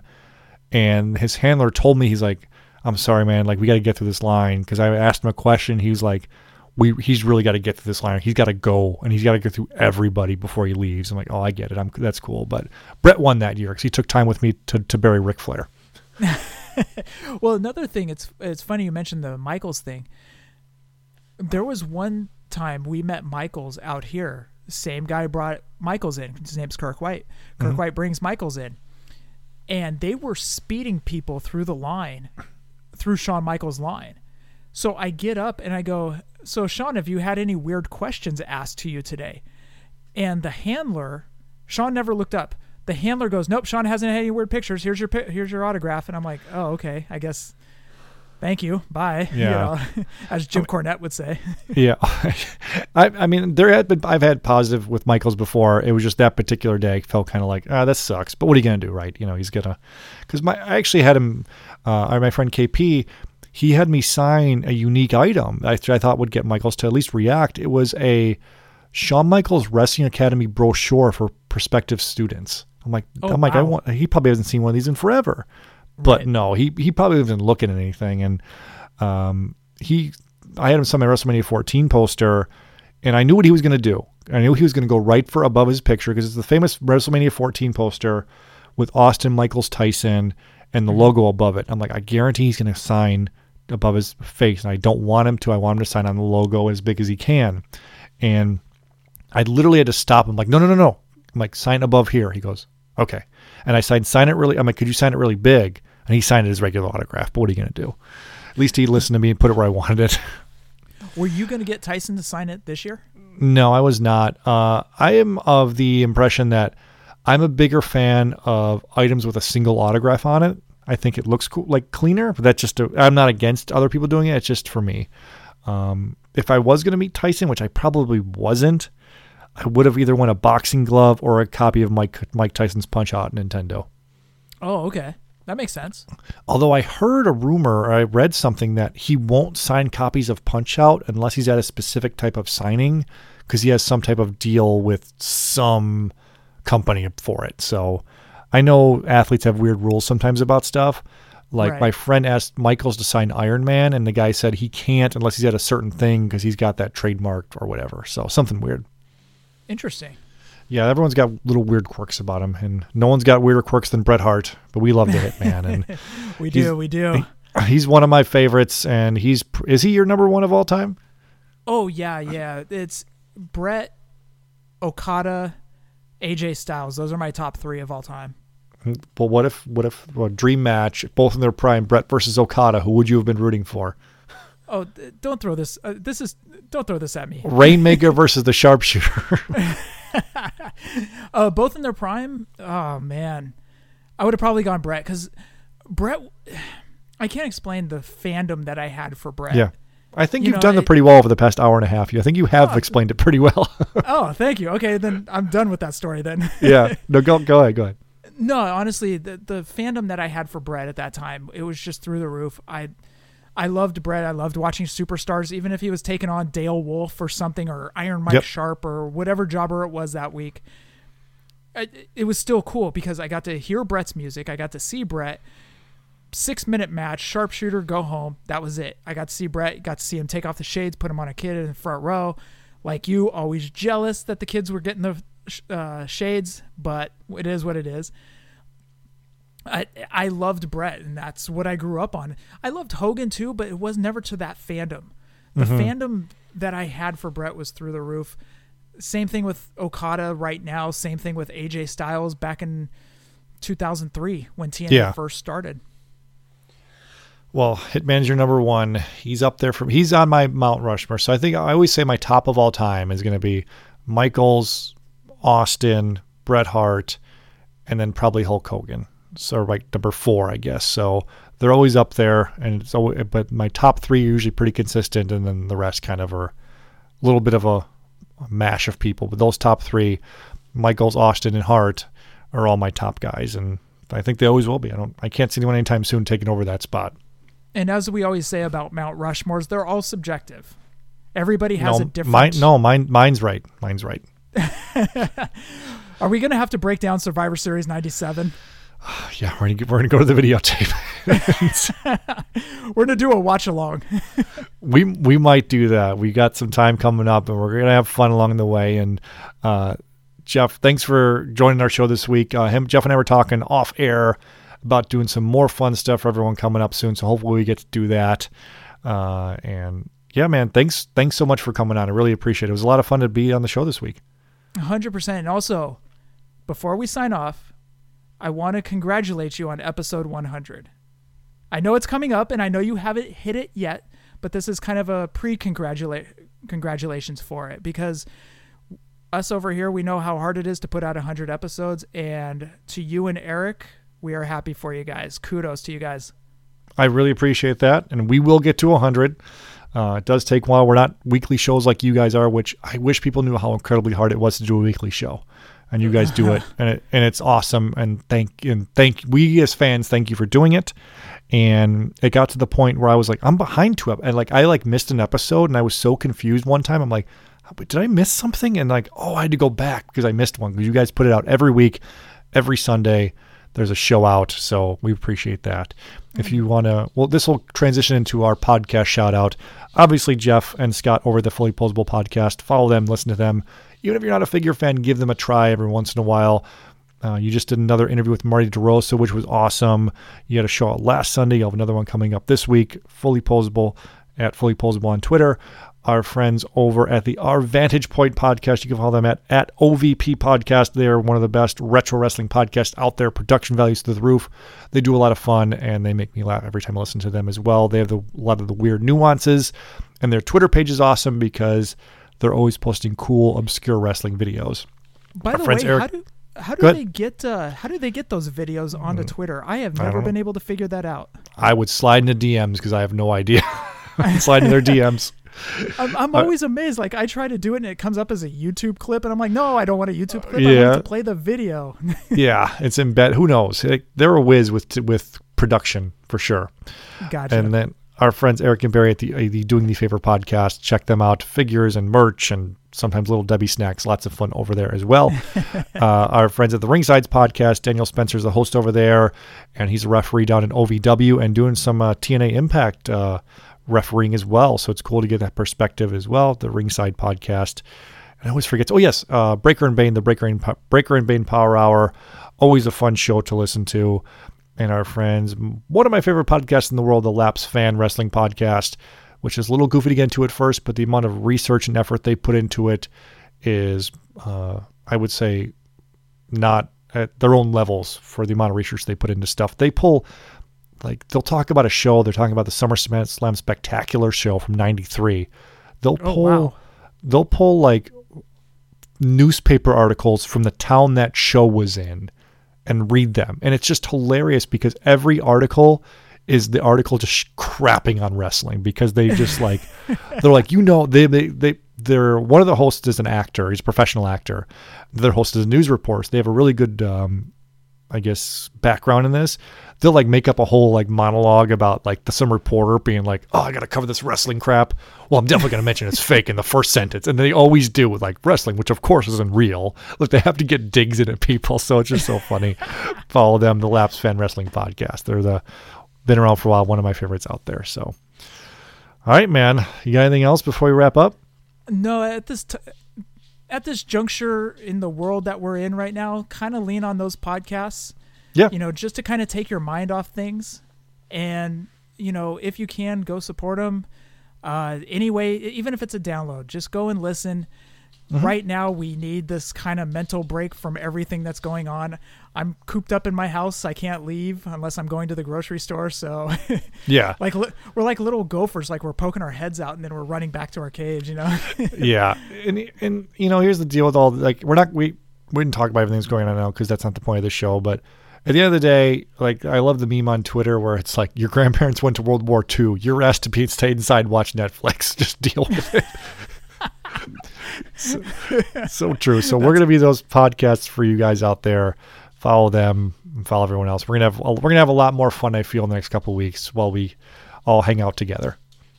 Social alongs. distancing. Social distancing doesn't have to mean not talk to each other, right.